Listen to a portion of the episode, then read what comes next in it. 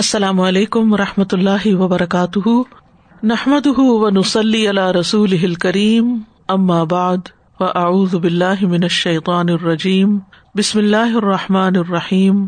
ربش رحلی صدری و یسر علی عمری وحل العقدم السانی یفق قولی۔ فهل ينظرون إلا الساعة أن تأتيهم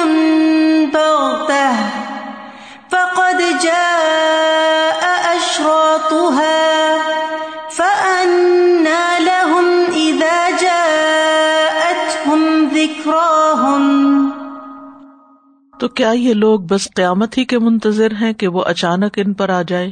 اس کی علامتیں تو ظاہر ہو چکی ہیں۔ جب وہ خود ہی آ جائے گی، تو ان کے لیے نصیحت حاصل کرنے کا موقع کہاں باقی رہے گا؟ اس لیے انسان ان علامات کو پڑھ کر، ان کو جان کر، آج اس دنیا میں، اس وقت میں، اس زندگی میں نصیحت حاصل کر لے اور اپنی آخرت کے لیے تیاری کر لے۔ قیامت کب آئے گی؟ اس کا علم صرف اللہ سبحان تعالیٰ کے پاس ہے۔ صورت النازعات میں اللہ تعالیٰ فرماتے ہیں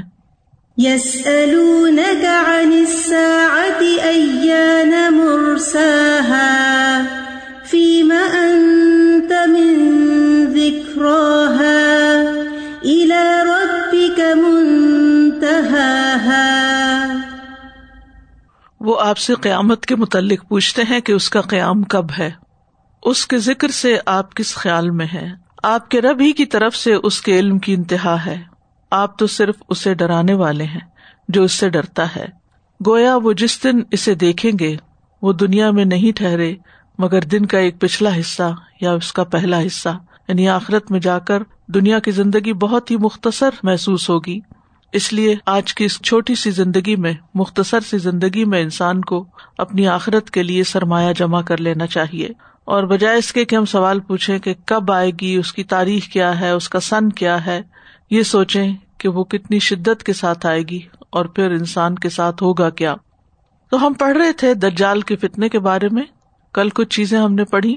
آج ہم دجال کے بارے میں مزید کچھ باتیں پڑھیں گے کہ مکہ، مدینہ کے سوا پوری دنیا میں دجال کا فتنا ہوگا۔ صحیح بخاری میں آتا ہے، انس بن مالک کی روایت ہے کہ آپ صلی اللہ علیہ وسلم نے فرمایا کوئی شہر ایسا نہیں جسے دجال پامال نہ کرے گا، سوائے مکہ اور مدینہ کے، وہاں داخل نہیں ہو سکے گا۔ پھر دجال خدا ہونے کا دعوی کرے گا۔ اب وہ قلابہ سے روایت ہے، وہ کہتے ہیں کہ مدینہ میں میں نے ایک آدمی کو دیکھا جسے لوگوں نے اپنے حلقے میں گھیر رکھا تھا۔ اور وہ کہہ رہا تھا کہ رسول اللہ صلی اللہ علیہ وسلم نے فرمایا، رسول اللہ صلی اللہ علیہ وسلم نے فرمایا یعنی احادیث بیان کر رہا تھا۔ تو نبی صلی اللہ علیہ وسلم کے صحابہ میں سے ایک شخص تھے۔ ابو کلابا کہتے ہیں کہ میں نے انہیں کہتے سنا، بے شک تمہارے بعد ایک گمراہ کن کداب آئے گا۔ اس کے سر کے پچھلے حصے میں گنگریالے بالوں کی وجہ سے شکنے بنی ہوئی ہوں گی۔ آپ نے یہ بات تین بار فرمائی اور وہ یہ دعوی کرے گا کہ میں تمہارا رب ہوں۔ لیکن یہ سب سے بڑا جھوٹ ہوگا، کیونکہ وہ ہے ہی سب سے زیادہ جھوٹا۔ مسرت احمد میں آتا ہے، جابر بن عبد اللہ کہتے ہیں، نبی صلی اللہ علیہ وسلم نے فرمایا دجال کانا ہوگا اور وہ سب جھوٹوں سے بڑا جھوٹا ہوگا۔ یعنی دنیا میں اس سے بڑا جھوٹا کوئی نہیں۔ پھر اس کے ساتھ پانی اور آگ کا فتنا ہوگا۔ صحیح بخاری کی روایت میں آتا ہے، حضرت حذیفہ کہتے ہیں، میں نے رسول اللہ صلی اللہ علیہ وسلم کو فرماتے ہوئے سنا، دجال جس وقت خروج کرے گا، اس کے ساتھ پانی اور آگ ہوگی۔ یعنی جب وہ نکلے گا تو پانی اور آگ ساتھ ساتھ لیے ہوئے ہوگا۔ جو چیز لوگوں کو آگ نظر آئے گی، وہ ٹھنڈا پانی ہوگا۔ اور جو چیز پانی نظر آئے گا، وہ جلا دینے والی آگ ہوگی۔ لوگ اس سے دھوکا کھا جائیں گے۔ تم میں سے جو شخص اسے پائے، اسے چاہیے کہ آگ دینے والی چیز میں غوطہ لگائے، کیونکہ وہ میٹھا اور ٹھنڈا پانی ہوگا۔ حذافر رضی اللہ عنہ کہتے ہیں کہ رسول اللہ صلی اللہ علیہ وسلم نے فرمایا، اس کے ساتھ جنت اور آگ ہوگی۔ لیکن اس کی جنت آگ ہے اور اس کی آگ جنت ہے۔ تو اس لیے اس سے دھوکا نہ کھانا، کیونکہ ہم نے دجال کے لفظ کو انالائز کیا تھا کہ دجل کا مطلب ہوتا ملما سازی کرنا۔ چیزوں کو ان کی حقیقت کے برعکس دکھانا یعنی جو وہ ہے وہ نہیں، کچھ اور دکھانا۔ تو وہ جو چیز پانی کے طور پر دکھائے گا، وہ دراصل آگ ہوگی۔ اب یہ بھی اللہ ہی بہتر جانتا ہے کہ اس کی شکل و صورت کیسی ہوگی، لیکن نبی صلی اللہ علیہ وسلم کی بات سچی ہے اور اسی پر یقین رکھنا چاہیے اور اسی کے مطابق پھر انسان کو اللہ نہ کرے کہ ہماری زندگی میں وہ آئے، لیکن یہ علم نسل در نسل آگے پھیلاتے جانا چاہیے، تاکہ جن کی زندگی میں بھی دجال ظاہر ہو، وہ اس کے فتنے سے محفوظ رہے اصل میں تو ان حادیث کو پڑھنے کا مقصد یہی ہے کہ ہم اس کے فتنے سے محفوظ رہ سکیں۔ پھر اسی طرح اس کے ساتھ روٹی کا پہاڑ ہوگا اور پانی کی نہر ہوگی۔ صحیح بخاری کی روایت میں ہے، مغیرہ بن شعبہ کہتے ہیں کہ دجال کے بارے میں نبی صلی اللہ علیہ وسلم سے جتنا میں نے پوچھا، اتنا کسی نے نہیں پوچھا۔ یہ مغیرہ بن شعبہ ہے۔ آپ نے مجھ سے فرمایا کہ اس سے تمہیں کیا نقصان پہنچے گا؟ یعنی تم کیوں اتنے کیوریس اس کے بارے میں جاننے کے؟ میں نے ارض کیا کہ لوگ کہتے ہیں اس کے ساتھ روٹی کا پہاڑ اور پانی کی نہر ہوگی۔ آپ نے فرمایا وہ اللہ پر اس سے بھی زیادہ آسان ہے۔ یعنی اللہ سبحان تعالیٰ اس سے بھی زیادہ چیزیں دکھاتا ہے اور اللہ کے کرشمے ہم روزانہ سورج کا نکلنا اور غروب ہونا اور پھر نکلنا اور زمین کے اندر سے، مٹی کے اندر سے، پودوں کا نکلنا اور ان پر ہماری غذا لگنا پھل اور پھول لگنا، زمین کے اندر سے خزانے نکلنا، یہ سب کچھ کس نے کیا؟ یہ سب بھی اللہ سبحان تعالیٰ نے کیا۔ تو اللہ تعالیٰ تو بہت کچھ کرنے والا ہے۔ مطلب اس کا کیا تھا؟ کہ وہ لوگوں کو کہے گا کہ میری یہ چیزیں دیکھو جو ان یوژل ہیں، غیر معمولی ہیں، تو اس بنا پر مجھے اپنا الہ مان لو۔ میں تمہارا خدا ہوں۔ تو اللہ سبحان تعالیٰ تو اس سے بڑے بڑے کام کرتا ہے، تو اس کو الہ ماننا چاہیے، نہ کہ اس طرح کی چیزوں کو دیکھ کر انسان اپنا ایمان کھو بیٹھے۔ پھر اسی طرح اپنے ماننے والوں کو خوب نوازنا اور نہ ماننے والوں سے چھین لینا۔ یہ ایک بہت بڑی مشکل ہوگی۔ صحیح مسلم میں آتا ہے، نواز بن سمان کہتے ہیں کہ ایک دن رسول اللہ صلی اللہ علیہ وسلم نے دجال کا ذکر کیا۔ صحابہ نے ارض کیا، اے اللہ کے رسول، زمین میں اس کے فساد پھیلانے کی رفتار کیا ہوگی؟ آپ نے فرمایا، بارش کی طرح جس کے پیچھے ہوا آتی۔ آپ نے دیکھو گے جب بارش آتی ہے تو ہوا بھی تیز آتی ہے۔ یعنی ہوا کی تیزی کے ساتھ وہ پوری دنیا میں گھوم پھر جائے گا اور جہاں جہاں لوگ ہوں گے، ان کی ایک آزمائش ہوگی اور ان کا ایک امتحان ہوگا۔ وہ ایک قوم کے پاس آئے گا اور ان کو اپنی طرف بلائے گا۔ یعنی میں تمہارا خدا ہوں۔ اور یہ بھی کہا گیا کہ وہ نبوبت کا دعوی بھی کرے گا۔ وہ اس پر ایمان لے آئیں گے اور اس کی بات مان لیں گے۔ پھر وہ آسمان کو حکم دے گا کہ ان پر پانی برسائے۔ اور زمین کو حکم دے گا کہ وہ اناج اگائے۔ اور ان کے جانور شام کو چر کر آئیں گے، ان کی کوہانے خوب اونچی ہوں گی یعنی صحت مند جانور ہوں گے، اور ان کے تھن خوب دودھ سے بھرے ہوئے ہوں گے، اور ان کی کوکھے یعنی پیٹ پھولی ہوئی ہوں گی۔ یعنی ان سے یہ خوش ہو جائے گا اور ان کے لیے طرح طرح کے کرتب کرے گا، جس سے ان کو اور زیادہ خوشحالی ملے گی۔ پھر وہ ایک قوم کے پاس آئے گا اور ان کو اپنی طرف بلائے گا کہ میرے ساتھی بن جاؤ، میرے ساتھ چلو، وہ اس کی بات کا انکار کر دیں گے، وہ نہیں مانیں گے اس کو۔ آخر دجال ان کے پاس سے لوٹ جائے گا۔ صبح وہ قحط میں پڑ جائیں گے اور ان کے مالوں میں سے ان کے ہاتھوں میں کچھ نہیں رہے گا۔ یعنی جو اس کو نہیں مانے گے، ان کا امتحان بڑا سخت ہوگا کہ ان کے پاس جو تھا وہ بھی ختم ہو جائے گا، کچھ بھی باقی نہیں رہے گا۔ پھر دجال ایک کھنڈر پر سے گزرے گا۔ اور اسے کہے گا، اپنے خزانے نکال۔ اس کے خزانے اس کے پیچھے پیچھے چل پڑیں گے۔ جیسے شہد کے چھتے کی مکھیاں۔ کبھی آپ نے دیکھا مکھیوں کو ایسے اکٹھا گروہ میں اڑتے ہوئے؟ پھر وہ ایک شخص کو بلائے گا جو بھرپور جوان ہوگا اور تلوار سے اس کو مار دے گا۔ اس کو دو ٹکڑوں میں کاٹ دے گا۔ جس طرح نشانے کو تیر لگایا جاتا ہے، پھر اس کا نام لے کر اس کو بلائے گا اور وہ شخص چمکتے چہرے کے ساتھ ہنستا ہوا آئے گا۔ یعنی اب آپ خود سوچیے، ایک تو ہے نا کہ جیسے جادوگروں کے کرشمے کرتب ہوتے ہیں، وہ تو ٹرکس ہوتے ہیں بیسیکلی مسلم نان مسلم ہر طرح کے لوگ وہ ٹرکس کر رہے ہوتے ہیں۔ ہاں اتنی آنےسٹی ضرور ہے کہ مثلاً ویسٹ میں جو لوگ ٹرکس دکھاتے ہیں، وہ ان کو ٹرکس کہتے ہیں۔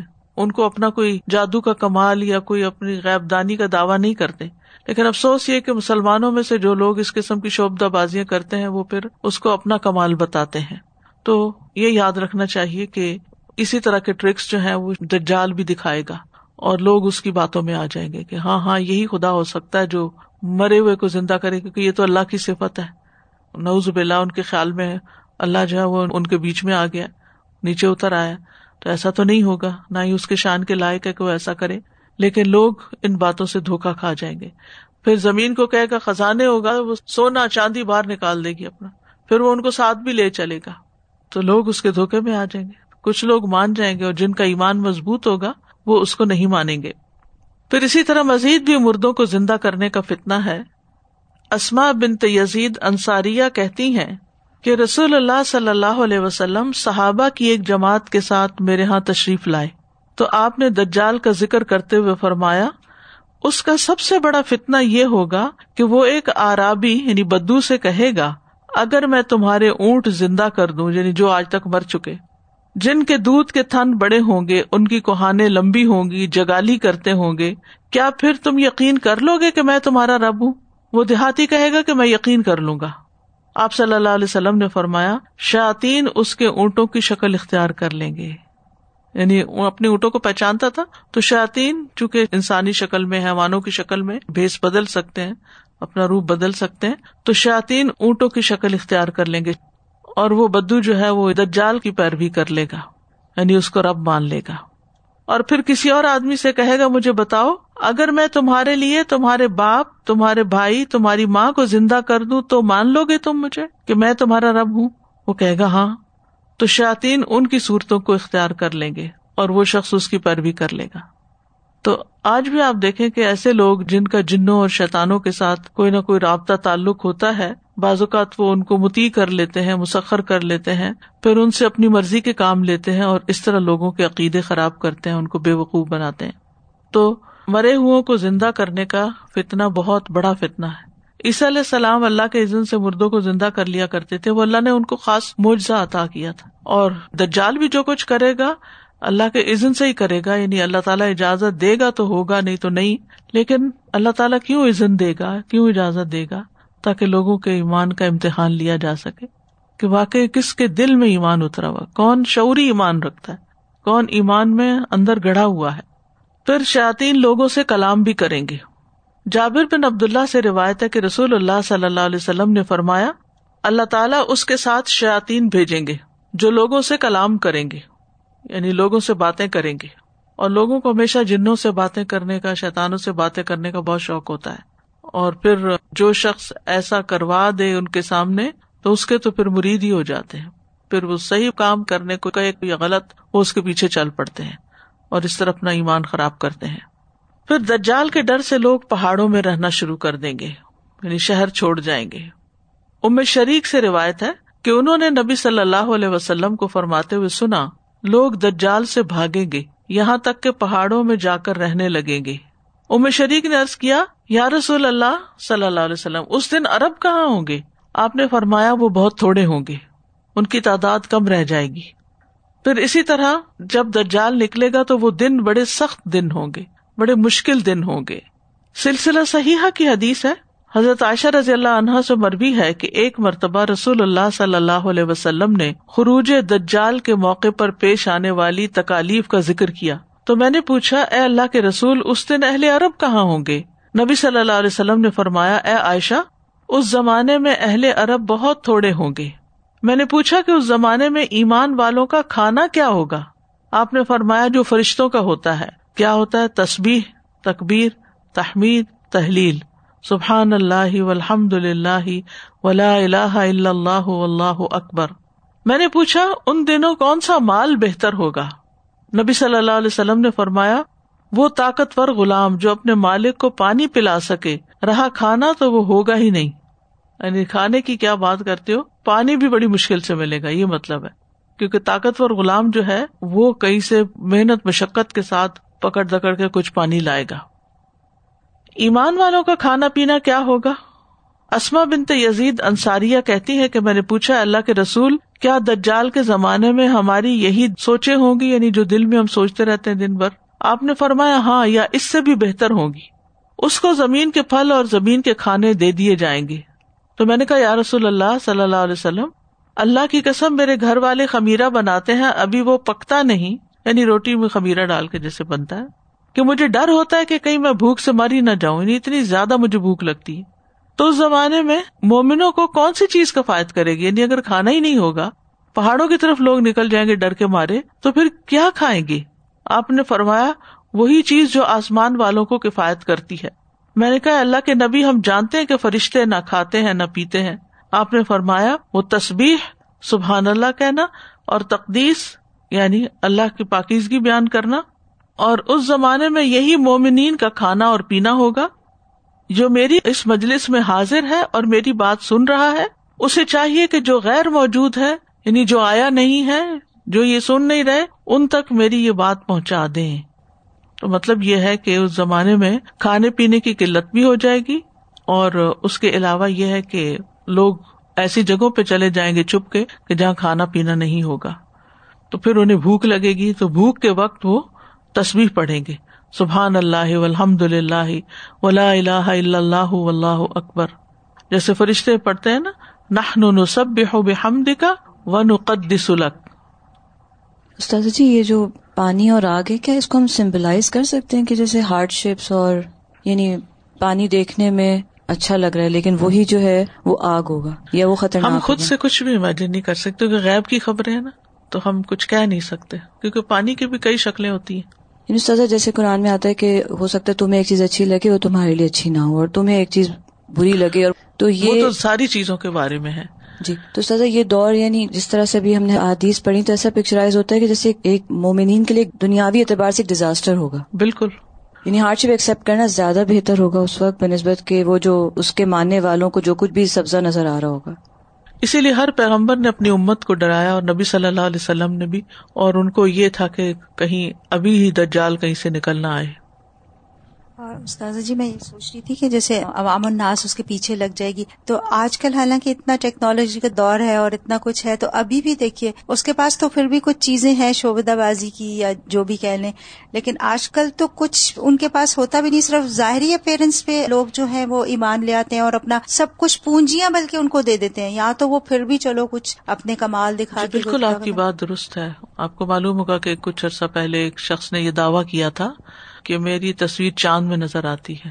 یہ بات اخباروں میں بھی آئی تھی اور پھر بہت سے اس نے جھوٹ بولے۔ اور جن کی کوئی حقیقت نہیں تھی، لیکن اس کے باوجود اچھی بلی فالو گا اس کی۔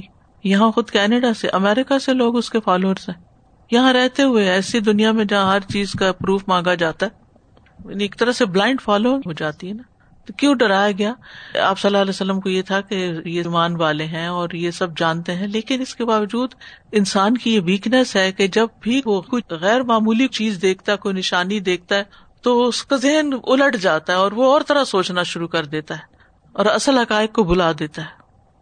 اور دوسرے سادہ جی جو تسبیحات کی بات ہے، تو یہ تو پھر ابھی سے ہم عادت بنائیں گے اس کو پڑھنے کی، تو پھر اس وقت بھی عادت رہے گی اور اس وقت یاد بھی رہے گا اور اس بلکہ اس تصویر کو اگر آپ آزمائے نا کہ جب آپ کو کسی بھی چیز کی کمی ہو، کیونکہ ایک روایت میں یہ بھی آتا نا کہ جس کو دشمن سے ڈر ہو اور رات کا خوف ستائے، تو وہ اس تصویر کی کسرت کر دے، سبحان اللہ الحمد للہ ولا الہ الا اللہ اللہ اکبر۔ اور یہ آزمائی ہوئی بات ہے۔ کہ انسان کا دل بڑا ہی مطمئن ہو جاتا ہے۔ کوئی تعداد نہیں بتائے گی کہ سو دفعہ ہو یا دو سو دفعہ ہو۔ بس اس کو پڑھنا شروع کر دیں۔ اسی طرح بعض اوقات یہ ہوتا ہے نا کہ کھانا کھا کے بھی آپ بھوکے رہتے ہیں یا آپ کی وہ کریونگ ختم نہیں ہوتی۔ تو ایسے مرضوں کا علاج بھی جو ہے نا ان تصبیحات سے کرنا چاہیے۔ اور کبھی کھانا ہی نہ ہو سبھی ہوتا ہے۔ کبھی سفر میں ہوتا ہے انسان یا کبھی روزے کی حالت میں بھوک لگنا شروع ہو جاتی ہے تو انسان کو ان تصبیحات کا سہارا لینا چاہیے۔ استاذہ جی حدیث آپ نے شیئر کی تھی نا ہمارے ساتھ کہ نبی صلی اللہ علیہ وسلم نے فرمایا تھا کہ ہر اس چیز سے زیادہ مجھے عزیز ہے جس پہ سورج طلوع ہوتا ہے۔ تو میں تو جب بھی اس کو پڑھتی ہوں میں یہ سوچ کے پڑھتی ہوں کہ پروفیسر وسلم کی فیوریٹ تصویر مجھے پڑھنی یعنی مطلب پوری دنیا سے زیادہ عزیز سمجھے؟ سونے چاندی کے ڈھیروں سے زیادہ عزیز۔ استاذہ جی اس میں جو مجھے بہت ڈیپ ایک بات سمجھ میں آتی ہے کہ ہم ہر وقت یہ چاہتے ہیں کہ ہمیں کوئی تکلیف نہ ہو ہمیں کوئی آزمائش نہ آئے۔ ہم جی دنیا کی جنت میں ہم دنیا میں رہیں۔ اور کوئی اگر آ جاتی ہے ہمیں آزمائش تو ہم اتنا اس کا رونا دھوتے ہیں اتنا کچھ اپنے اوپر تاری کر لیتے ہیں۔ کوئی بھی چھوٹی سی چھوٹی اور بڑی سے بڑی۔ تو آزمائش بھی اللہ کی رحمت ہے۔ اور یہ دیکھیں کہ اس میں تو صاف بتایا جا رہا ہے کہ دجال آئے گا اور وہ آپ کو کیونکہ جو دجال کے مقابلے میں شہید ہوں گے افضل الشہداء ہوں گے۔ تو سب ایک ہے سبز باغ ہر وقت آرام آرائش۔ تو میں جو خود سوچ رہی ہوں یہ ہے کہ ایک ہے کہ آپ مشقت سے کوئی کام کریں۔ ایک دنیا کی عیش و عشرت اور ایک جی نیند آپ پوری کریں آٹھ دس گھنٹے پھر اٹھیں پھر آپ اپنا کا۔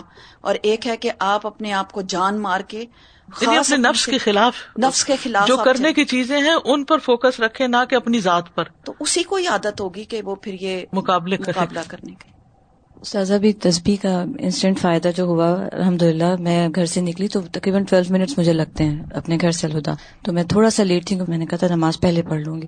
اور میں گاڑی میں بیٹھی تو میں نے کہا اچھا میری کون سی تسبیح آج کی رہ گئی تھی؟ تو وہ سبحان اللہ الحمد للہ رہ گئی تھی۔ اور سازا، میں نے کہا، مجھے کوئی پینک نہیں ہونا، مجھے کوئی ٹیسٹ ڈرائیو نہیں کرنا۔ اور میں ایٹ منٹس میں باہر الدا کے باہر پارک کر چکی تھی۔ مجھے نہیں پتا وہ کیسے ہوا، سارے سگنلس کھلے تھے۔ اور میں یہ بس تسبیح کرتی رہی کرتی رہی۔ اب وہ آٹھ منٹ میں جتنی اور اطمینان سے ہوا کام بھی الحمد للہ اور یہ تھا کہ آپ کے انٹر ہونے سے پہلے میں ہو جاؤں الحمد للہ شکر اللہ کا۔ الحمد للہ تصبیحات بہت دل کو بہت سکون دیتی تو مطلب یہ پلے باندھ لینی چاہیے چیز کہ اللہ کے ذکر میں ہی انسان کے لیے امان ہے اور خاص طور پر جو تصویر سکھا دی گئی۔ یعنی فرشتے تو کھانا پینا نہیں کھاتے اور پھر بھی اتنا کام کرتے ہیں کتنے فاصلے طے کرتے ہیں۔ تو کس چیز سے ان کو انرجی ملتی ہے؟ تصویر سے۔ لیکن اسی میں اللہ کے ذکر میں ہم کو تاہی کر جاتے ہیں۔ پھر ہے دجال کی بات ماننے پر گناہ اور نہ ماننے پر اجر ہوگا۔ حذیفہ بن یمان سے روایت ہے کہ نبی صلی اللہ علیہ وسلم نے فرمایا، دجال نکلے گا، اس کے ساتھ ایک نہر اور ایک آگ ہوگی، جو اس کی آگ میں گر جائے گا، تو اس کا اجر واجب ہو گیا اور اس کے گناہ مٹا دیے جائیں گے۔ اور جو اس کی نہر میں جا پڑا، تو اس کے گناہ ثابت ہوئے اور اس کا اجر ضائع ہو گیا۔ راوی کہتے ہیں، میں نے ارض کیا کہ پھر کیا ہوگا؟ فرمایا کہ پھر قیامت آ جائے گی۔ یعنی قیامت قریب ہی ہوگی پھر۔ دجال مسجد نبی کو پہچان لے گا اور کہے گا کہ یہ سفید محل احمد کی مسجد ہے۔ مہجن بن الدرا سے مربی ہے کہ ایک مرتبہ رسول اللہ صلی اللہ علیہ وسلم نے لوگوں کو خطبہ دیتے ہوئے فرمایا، یوم الخلاص آنے والا ہے اور یوم الخلاص کیسا دن ہوگا؟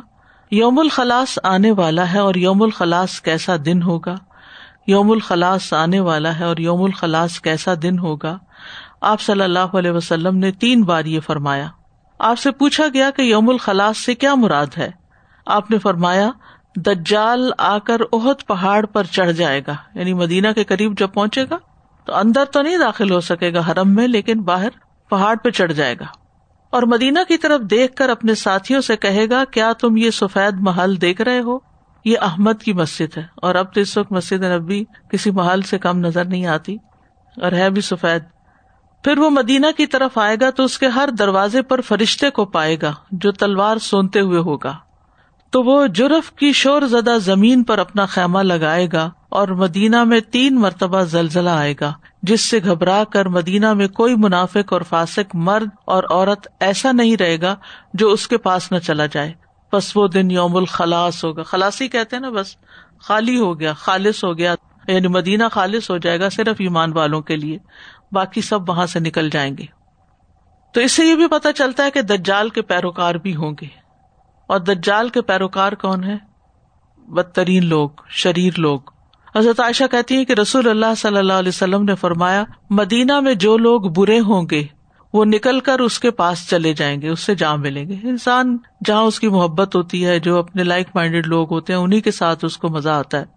پھر وہ شام روانہ ہو جائے گا یعنی یہ لوگ بھی وہ ساتھ ہی چلے جائیں گے۔ اور فلسطین کے ایک شہر میں باب لد کے قریب پہنچے گا، لد، جہاں اس وقت اسرائیل کا ایئرپورٹ بھی ہے۔ سب چادروں والے ستر ہزار یہودی اس کے پیروکار ہوں گے۔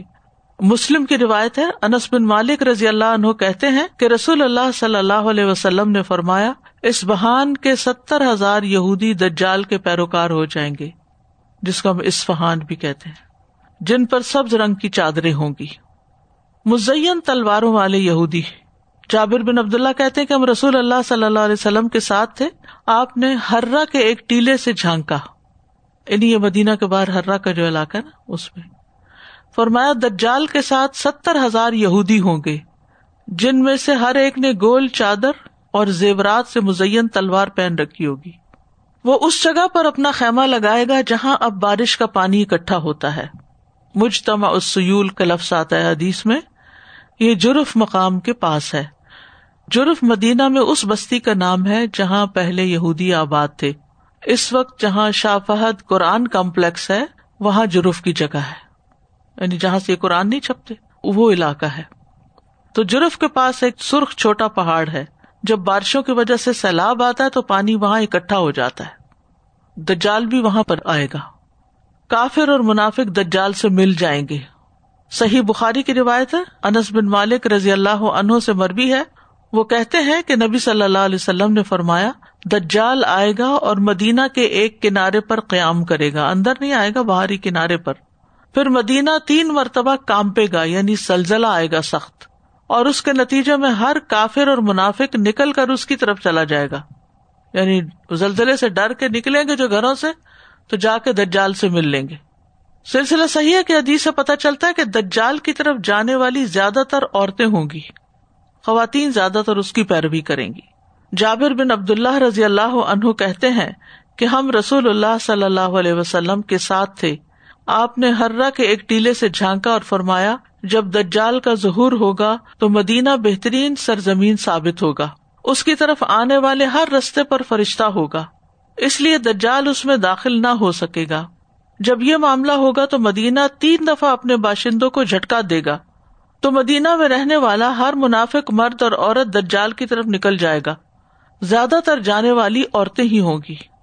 اور یہ یوم التخلیص یا یوم الخلاص ہوگا۔ اس دن مدینہ اپنے اندر پائی جانے والی خباست اس طرح نکال دے گا جیسے دھونکنی لوہے کی میل کچیل کو صاف کرتی ہے۔ تو بہرحال دجال کے آنے پر لوگ جو ہے وہ الگ الگ ہو جائیں گے۔ مومن الگ، منافق الگ، دو کیمپس ہو جائیں گے۔ قرآن پڑھنے والے بے عمل لوگ دجال سے مل جائیں گے۔ سلسلہ صحیح ہے حدیث ہے۔ عبداللہ ابن عمر کہتے ہیں کہ میں نے رسول اللہ صلی اللہ علیہ وسلم کو فرماتے ہوئے سنا، ایسے لوگ بھی پیدا ہوں گے جو قرآن تو پڑھیں گے، لیکن وہ ان کی ہنسلی کی ہڈی یعنی حلق سے نیچے نہیں اترے گا۔ گویا وہ اس پر عمل نہیں کریں گے۔ یہ کن کے بارے میں آپ نے فرمایا تھا؟ یہ کن پہ پھر ٹکتی تھی بات؟ پیچھے بھی پڑ چکے ہیں اس کی تفصیل قیامت کی نشانیوں میں ہی پڑھا ہم نے۔ جن کے حلق سے نیچے نہیں جائے گا، یہ کون لوگ تھے؟ خوارج، یس، خوارج۔ جب ان کی ایک لہر اٹھے گی تو اسے روک دیا جائے گا۔ یہ سلسلہ جاری رہے گا حتیٰ کہ ان لوگوں کے بڑے لشکروں میں دجال ظاہر ہوگا۔ یعنی قیامت کے قریب جب دجال آئے گا تو خوارج بھی ہوں گے اور وہ ان سے جا ملیں گے۔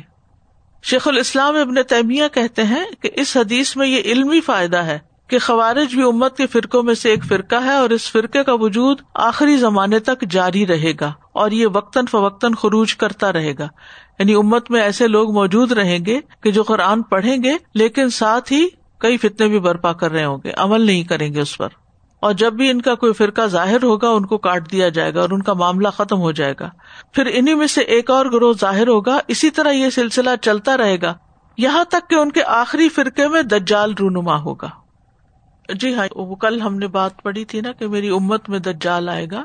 تو امت کے جو خوارج ہوں گے یا امت کے جو منافق ہوں گے یعنی بظاہر جو مسلمان نظر آتے ہیں، وہ سب اس سے جا ملیں گے، اس کی فوجیں بن جائیں گے۔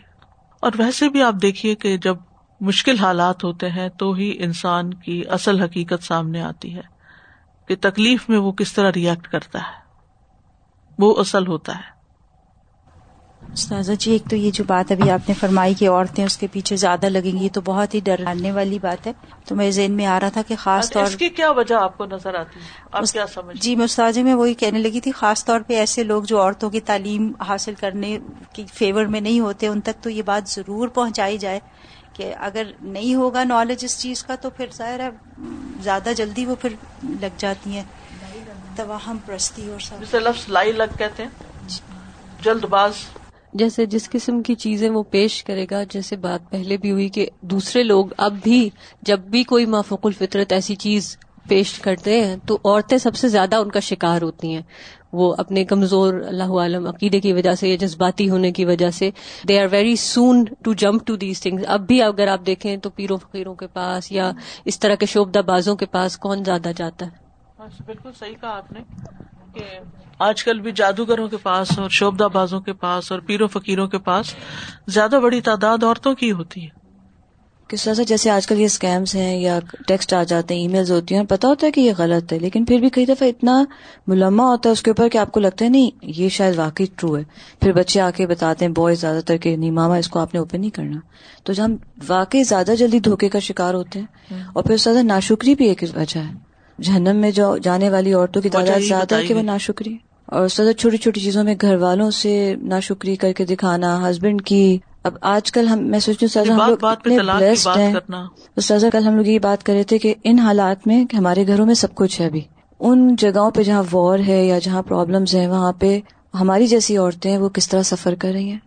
تو ہمیں تو شکوہ ایک سیکنڈ بھی جائز نہیں ہے۔ دجال کا مقابلہ کرنے والے لوگ۔ اہل حق کا ایک گروہ عمران بن حسین سے روایت ہے، وہ کہتے ہیں کہ رسول اللہ صلی اللہ علیہ وسلم نے فرمایا، میری امت میں سے ایک گروہ ہمیشہ حق کے لیے کتال کرتا رہے گا اور وہ اپنے مقابل آنے والوں پر غالب رہیں گے، حتیٰ کہ ان کا آخری گروہ مسیح دجال سے لڑائی کرے گا۔ بنو تمیم، صحیح بخاری میں ہے۔ ابو حرار رضی اللہ عنہ کہتے ہیں کہ تین باتیں میں نے رسول اللہ صلی اللہ علیہ وسلم سے ایسی سنی ہیں جن کی وجہ سے میں بنو تمیم سے ہمیشہ محبت کرتا ہوں۔ رسول اللہ صلی اللہ علیہ وسلم نے فرمایا، یہ لوگ دجال کے مقابلے میں میری امت میں سب سے زیادہ سخت مخالف ثابت ہوں گے۔ یعنی ٹائٹل جو ہے وہ، دجال کا مقابلہ کرنے والے لوگ کون ہوں گے؟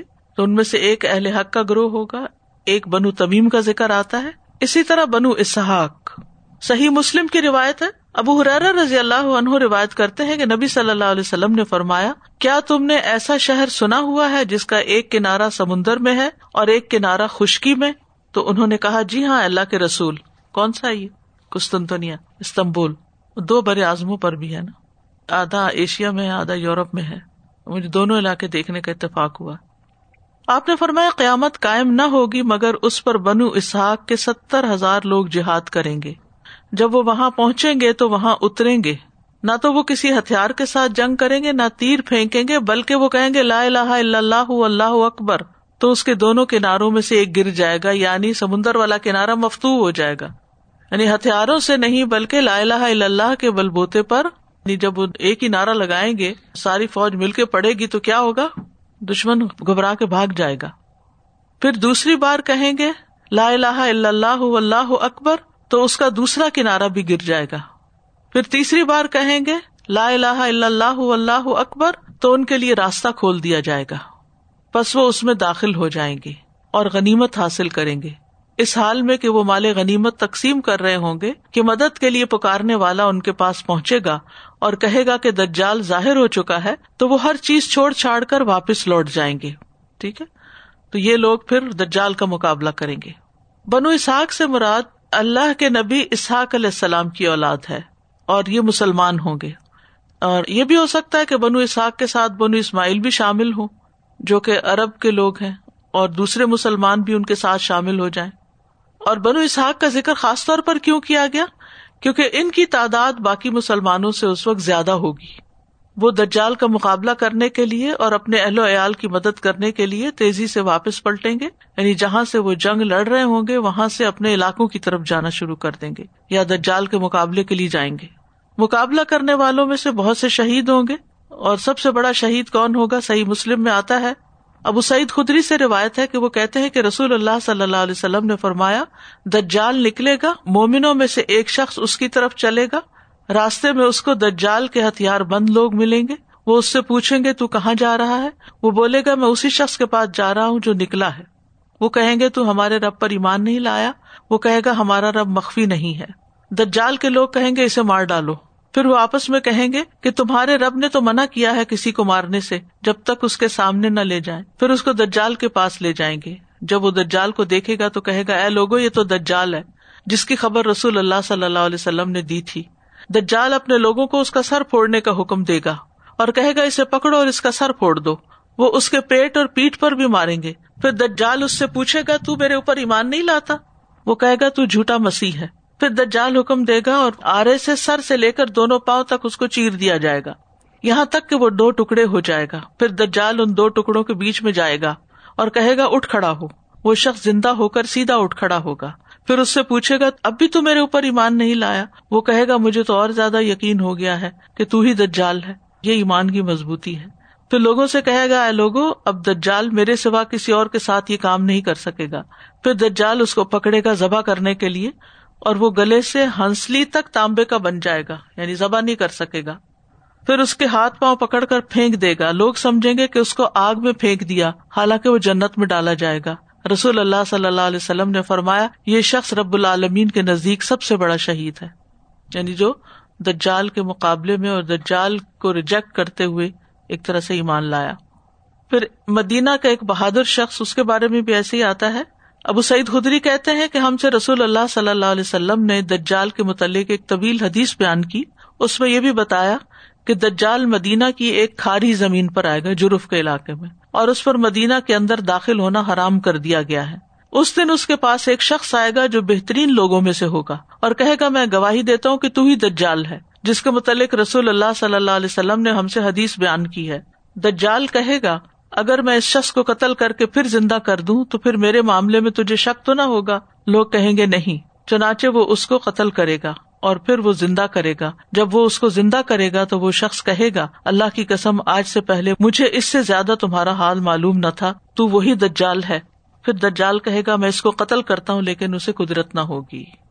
تو اس سے یہ پتا چلتا ہے کہ ایمان مضبوط کرنے کی ضرورت ہے اور یقین پختہ ہونا چاہیے کہ اللہ پر جو ہمارا ایمان ہے یا آخرت پر، یہ جو غیبی امور ہے ان پر کسی کی بات میں آ کے کسی چیز کی وجہ سے اس کو نہ کھو دے اب آپ دیکھیں کہ ہمارے بچوں کا چونکہ ایمان مضبوط نہیں ہوتا، تو نتیجہ کیا ہوتا ہے؟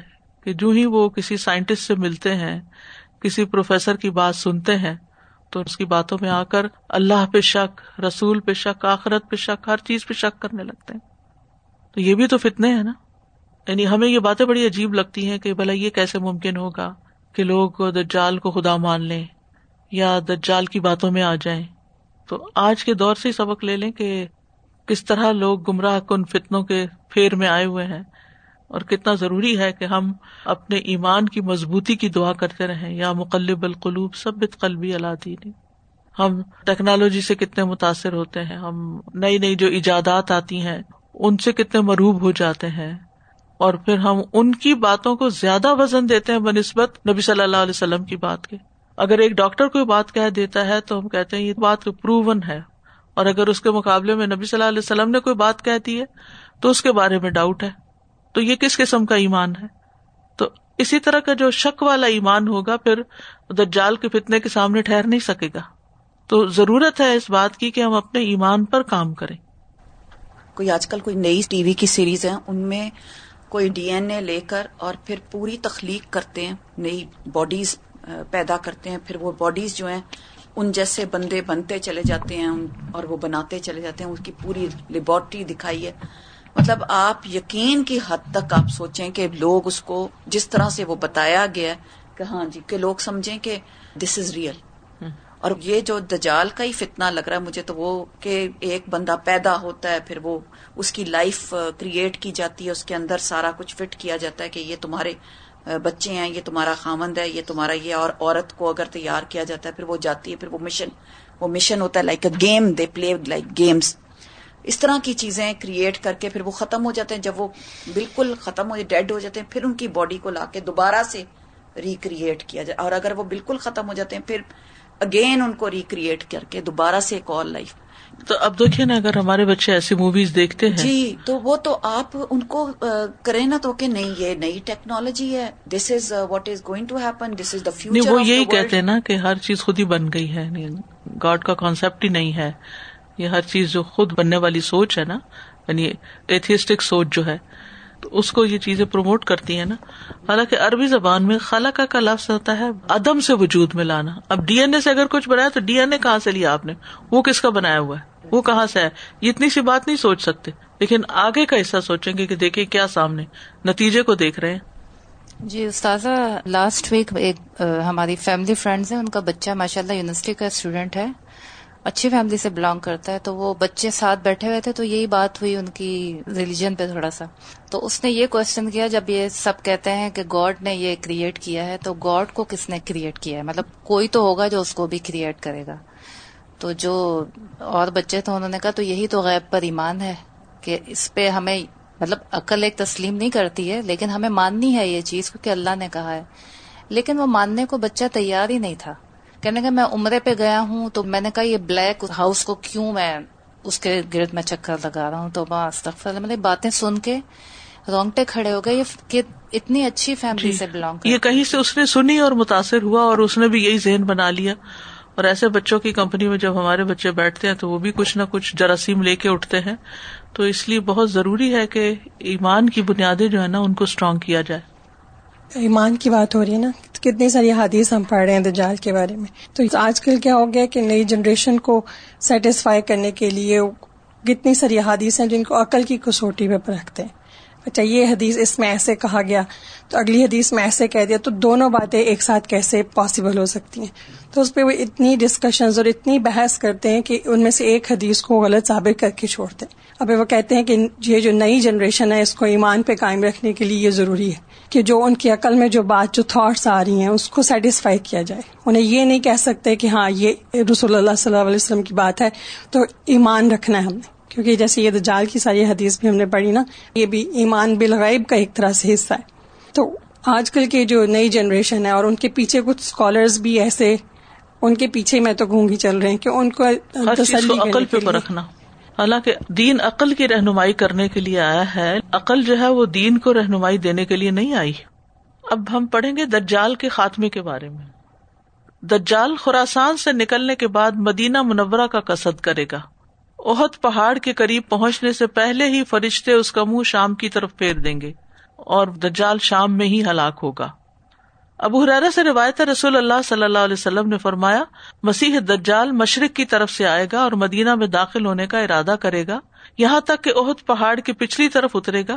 پھر فرشتے اس کا منہ وہیں سے شام کی طرف پھیر دیں گے یعنی آگے نہیں آ سکے گا اور وہیں ہلاک ہو جائے گا۔ آسمان سے نازل ہونے کے بعد عیسی علیہ السلام مسلمانوں کے ساتھ مل کر دجال اور اس کے لشکر کے خلاف جہاد کریں گے، جس میں مسلمانوں کو فتح ہوگی اور دجال عیسیٰ علیہ السلام کے ہاتھوں لد کے مقام پر قتل ہوگا۔ حذیفہ بن اسید کہتے ہیں، دجال کے لیے زمین یوں لپیٹ دی جائے گی جیسے مینڈے کی کھال کو لپیٹا جاتا ہے، رول کر دی جائے گی یعنی چھوٹی کر دی جائے گی، آسانی سے وہ گھوم پھر لے گا۔ یہاں تک کہ وہ مدینہ آ جائے گا اور مدینہ کی بیرونی زمین پر وہ غالب آ جائے گا اور اندرونی زمین سے روک دیا جائے گا۔ پھر وہ ایلیا پہاڑ پر جائے گا اور مسلمانوں کی ایک جماعت کا محاصرہ کرے گا۔ جو لوگ ان پر امیر ہوں گے، ایلیا بیت المقدس کو کہتے ہیں۔ وہ ان سے کہیں گے، تم اس سرکش کے متعلق کیا انتظار کر رہے ہو؟ تم اس سے جنگ کرو، یہاں تک کہ اللہ سے ملاقات کرو، یا تمہارے لیے فتح مقدر کر دی جائے. وہ آپس میں مشورہ کریں گے کہ صبح ہوتے ہی ہم سب ان سے جنگ کریں گے۔ جب صبح ہوگی، وہ جنگ کریں گے تو ان کے ساتھ عیسیٰ ابن مریم بھی ہوں گے۔ عیسیٰ علیہ السلام دجال کو قتل کریں گے اور اس کے ساتھیوں کو بھی قتل کر دیں گے۔ یہاں تک کہ درخت، پتھر اور مٹی کہیں گے، اے مومن، یہ میرے پاس یہودی ہے، اس کو قتل کرو۔ عیسیٰ علیہ السلام کو دیکھ کر دجال پگھلنا شروع ہو جائے گا۔ جب مسلمان نماز پڑھ رہے ہوں گے، عیسیٰ علیہ السلام نازل ہو جائیں گے، پھر نماز ہوگی، نماز سے سلام پھیریں گے، تو کہیں گے کہ میرے اور اللہ کے دشمن کے سامنے میدان خالی کر دو۔ ابو ہاضم کہتے ہیں کہ ابو حریرا رضی اللہ عنہ کہتے ہیں کہ دجال ایسے پگلنے لگے گا۔ یہ مختصر اب کیا گیا ہے یعنی تفصیلات اس میں نہیں ہے جیسے دھوپ میں چربی پگھلتی ہے، اور عبداللہ ابن عمر کہتے جیسے نمک پانی میں گلتا ہے۔ نبی صلی اللہ علیہ وسلم نے فرمایا دجال مدینہ کی شوریلی زمین پر آئے گا اور دجال پر یہ چیز حرام کر دی جائے گی کہ وہ مدینہ کے راستوں میں داخل ہو کر اندر جائے۔ مدینہ تین دفعہ اپنے باشندوں کو جھٹکا دے گا یعنی سلزلہ آئے گا سخت۔ تو ہر منافق مرد عورت نکل کر دجال کی طرف چلے جائیں گے۔ پھر دجال کو شام کی طرف پھیر دیا جائے گا، یہاں تک کہ پہاڑوں میں سے کسی پہاڑ پہ پہنچے گا تو اس پہاڑ کے دامن میں پڑاؤ کرتے ہوئے دجال وہاں کے لوگوں کا محاصرہ کرے گا۔ یہاں تک کہ جب آزمائش کی مدت ان پر لمبی ہو جائے گی تو مسلمانوں کا ایک آدمی کہے گا، اے مسلمانوں کی جماعت، تم کب تک اس حال پہ رہو گے؟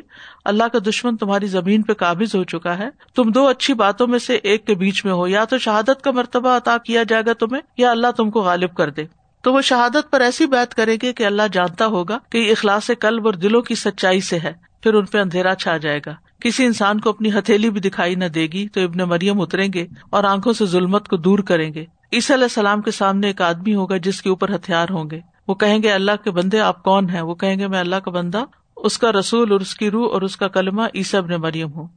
یعنی لوگ عیسی علیہ السلام سے پوچھیں گے آپ فرمائیں گے تین باتوں میں سے ایک اختیار کر لو۔ یا تو اللہ تعالیٰ دجال اور اس کی فوجوں پر آسمان سے عذاب نازل کرے، یا ان کو زمین میں دھنسا دے، یا تمہارے ہتھیاروں سے ان کو ختم کرے اور تم ان پر غالب آ جاؤ۔ اور ان کے ہتھیاروں کو تم سے روک لے۔ وہ کہیں گے اللہ کے رسول، یہ بات ہمارے سینوں اور ہمارے دلوں کو زیادہ شفا دینے والی ہے، کیا مقابلہ کرے مراد یہ ہے۔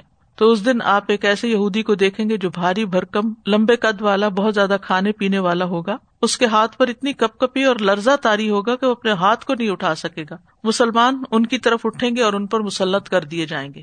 یعنی یہ اللہ کی طرف سے غیبی مدد ہوگی۔ دجال جب ابن مریم کو دیکھے گا تو اس طرح پگھلنا شروع ہو جائے گا جیسے سیسا پگھلتا ہے۔ یہاں تک کہ عیسیٰ علیہ السلام اس کو قتل کر دیں گے۔ یعنی وہ صرف پگھل کے نہیں مرے گا بلکہ باقاعدہ قتل کیا جائے گا۔ امام مہدی اور عیسیٰ علیہ السلام مل کر دجال سے مقابلہ کریں گے۔ عیسیٰ علیہ السلام دجال کو خود اپنے نیزے سے قتل کریں گے۔ اب حرارا کہتے ہیں رسول اللہ صلی اللہ علیہ وسلم نے فرمایا، عیسیٰ علیہ السلام آسمان سے نازل ہوں گے اور مسلمانوں کو نماز پڑھائیں گے۔ پھر جب اللہ کا دشمن دجال عیسیٰ علیہ السلام کو دیکھے گا تو یوں گھلنے لگے گا جیسے نمک پانی میں گھلتا ہے۔ اگر عیسیٰ علیہ السلام اسے چھوڑ دیتے تب بھی وہ گل گل کے مر جاتا۔ لیکن اللہ اسے عیسیٰ علیہ السلام کے ہاتھوں قتل کرائے گا اور عیسیٰ علیہ السلام اپنے نیزے پر دجال کا خون لوگوں کو دکھائیں گے۔ عیسیٰ علیہ السلام دجال کو لد کے مقام پر قتل کریں گے۔ یا لد کی ایک جانب قتل کریں گے۔ دجال سے بچاؤ کے اقدامات کرنے چاہیے۔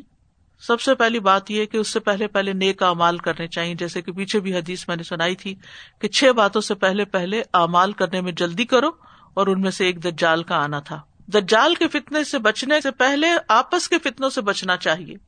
حذیفہ کہتے ہیں، رسول اللہ صلی اللہ علیہ وسلم کے سامنے دجال کا تذکرہ ہو رہا تھا۔ آپ نے فرمایا، میرے نزدیک تمہارے حق میں دجال کے فتنے سے زیادہ آپس کے فتنے کا خطرہ ہے یعنی ایک دوسرے سے لڑائیاں کرنا۔ جو شخص دجال کے فتنے سے پہلے اس فتنے سے بچ گیا، وہ فتنا دجال سے بھی بچ جائے گا۔ اور جب سے دنیا بنی ہے، ہر چھوٹا بڑا فتنا دجال کے فتنے کے لیے ہی بنایا گیا ہے۔ یعنی یہ چھوٹے چھوٹے فتنے ایک ٹرائل ہوتے ہوتے ہوتے اس بڑے فتنے کا پھر انسان مقابلہ کرے گا اور پھر وہاں بچے گا وہی جو باقی فتنوں سے بچ رہا ہوگا۔ دجال سے دور ہی رہنا چاہیے۔ یعنی اگر کسی کو پتا چلے کہ دجال نکل آیا تو اس کے سامنے نہ جائے۔ نبی صلی اللہ علیہ وسلم نے فرمایا، جو شخص خروج دجال کے متعلق سنے، وہ اس سے دور ہی رہے۔ کیونکہ انسان اس کے پاس جائے گا تو وہ یہ سمجھے گا کہ وہ مومن ہے۔ لیکن جو جو دجال کے ساتھ شبہ میں ڈالنے والی چیزیں دیکھتا جائے گا، اس کی پیروی کرتا جائے گا۔ اللہ پر پختہ ایمان دجال سے بچاؤ کا ذریعہ ہے۔ رسول اللہ صلی اللہ علیہ وسلم نے فرمایا، تمہارے بعد ایک گمراہ کن کذاب آئے گا جس کے سر کے پیچھے شکنے بنی ہوگی، اور وہ یہ دعویٰ کرے گا کہ میں تمہارا رب ہوں۔ سو جو شخص یہ کہہ دے کہ لستا ربنا، لاکن نہ ربن اللہ علیہ توکل نہ و الہ انبنا، نعوذ باللہ من شر کا تو ہمارا رب نہیں ہے، ہمارا رب تو اللہ ہے۔ ہم اسی پر توکل کرتے اور رجوع کرتے ہیں، اور ہم تیرے شر سے اللہ کی پناہ میں آتے ہیں۔ تو دجال کو اس پر تسلط حاصل نہیں ہوگا۔ یعنی جو دجال کو دیکھ لے یا جان لے کے آ گیا ہے، تو وہ انکار کرے اس کے رب ہونے کا اور اللہ پہ توکل کرے اور اللہ کی طرف رجوع کرے۔ پھر نسل در نسل دجال کے فتنے سے لوگوں کو آگاہ کرنا چاہیے۔ اسما بنت یزید کہتی ہیں کہ دجال کا اور اس کے فتنوں کا ذکر کرنے کے بعد رسول اللہ صلی اللہ علیہ وسلم نے فرمایا، جو میری اس مجلس میں حاضر ہے اور میری بات سن رہا ہے، اسے چاہیے کہ جو غیر موجود ہے اس کو میری بات پہنچا دے۔ یعنی لوگ اپنی آگے کی جنریشن کو اس کے بارے میں بتائیں۔ نمازوں کی خود بھی حفاظت کریں اور دوسروں کو بھی اس کی تلقین کریں۔ نواز بن سمان کہتے ہیں کہ ایک دن رسول اللہ صلی اللہ علیہ وسلم نے دجال کا ذکر کیا تو صحابہ نے ارض کیا، اللہ کے رسول، وہ دن جو سال کے برابر ہوگا، کیا اس میں ہمارے لیے ایک دن کی نماز پڑھنا کافی ہوگا؟ آپ نے فرمایا، نہیں، تم ایک سال کی نمازوں کا اندازہ کر لینا۔ ہر نماز میں دجال کے فتنے سے پناہ مانگنا۔ حضرت عائشہ کہتی ہیں، میں نے رسول اللہ صلی اللہ علیہ وسلم کو نماز میں دجال کے فتنے سے پناہ مانگتے سنا ہے۔ عبداللہ بن عباس کہتے ہیں کہ رسول اللہ صلی اللہ علیہ وسلم صحابہ کو یہ دعا اس طرح سکھاتے تھے، جس طرح قرآن کی کوئی صورت سکھاتے ہیں۔ آپ فرماتے تھے اللہ نعوذ بک من عذاب جہنم، و اعوذ بک من عذاب القبر، و اعوذ بک من فتنة المسیح الدجال، و اعوذ بک من فتنة المحیا والممات۔ اے اللہ، ہم تجھ سے جہنم کے عذاب سے پناہ مانگتے ہیں، اور میں تجھ سے قبر کے عذاب سے پناہ مانگتا ہوں، اور میں تجھ سے مسیح دجال کے فتنے سے پناہ مانگتا ہوں۔ امام مسلم بن حجاج کہتے ہیں، مجھے تاؤس کی یہ بات پہنچی کہ انہوں نے اپنے بیٹے سے کہا، کیا تم نے اپنی نماز میں یہ دعا مانگی؟ اس نے کہا، نہیں۔ تو انہوں نے کہا، دوبارہ نماز پڑھو۔ یعنی اتنا امپورٹنٹ ہے دعا کا پڑھنا۔ اللہ ہمیں توفیق دے۔ پھر سورت کہف کی ابتدائی اور آخری دس آیات پڑھنا، کیونکہ ان کے بارے میں آتا ہے، جو یہ یاد کر لے گا، دجال کے فتنے سے محفوظ رہے گا۔ اسی طرح نواز بن سمان کہتے ہیں، رسول اللہ صلی اللہ علیہ وسلم نے دجال کا ذکر کیا تو فرمایا، تم میں سے جو کوئی اسے پا لے تو چاہیے کہ اس پر سورت کہف کی ابتدائی آیات کی تلاوت کر دے۔ ابو سعید خدری کی روایت پہ آتا ہے، جو کوئی سورت کہف کی آخری دس آیات کی تلاوت کرے گا تو دجال کا نکلنا اس کو کوئی نقصان نہ دے گا۔ تو اگر زبانی یاد ہو تو انسان نمازوں میں بھی پڑھ سکتا ہے۔ پھر یہ کہ محفوظ مقامات کی طرف جانے کی کوشش کرے نبی صلی اللہ علیہ وسلم نے فرمایا، کوئی شہر ایسا نہیں جس کو دجال پامال نہ کرے، مگر مدینہ اور مکہ۔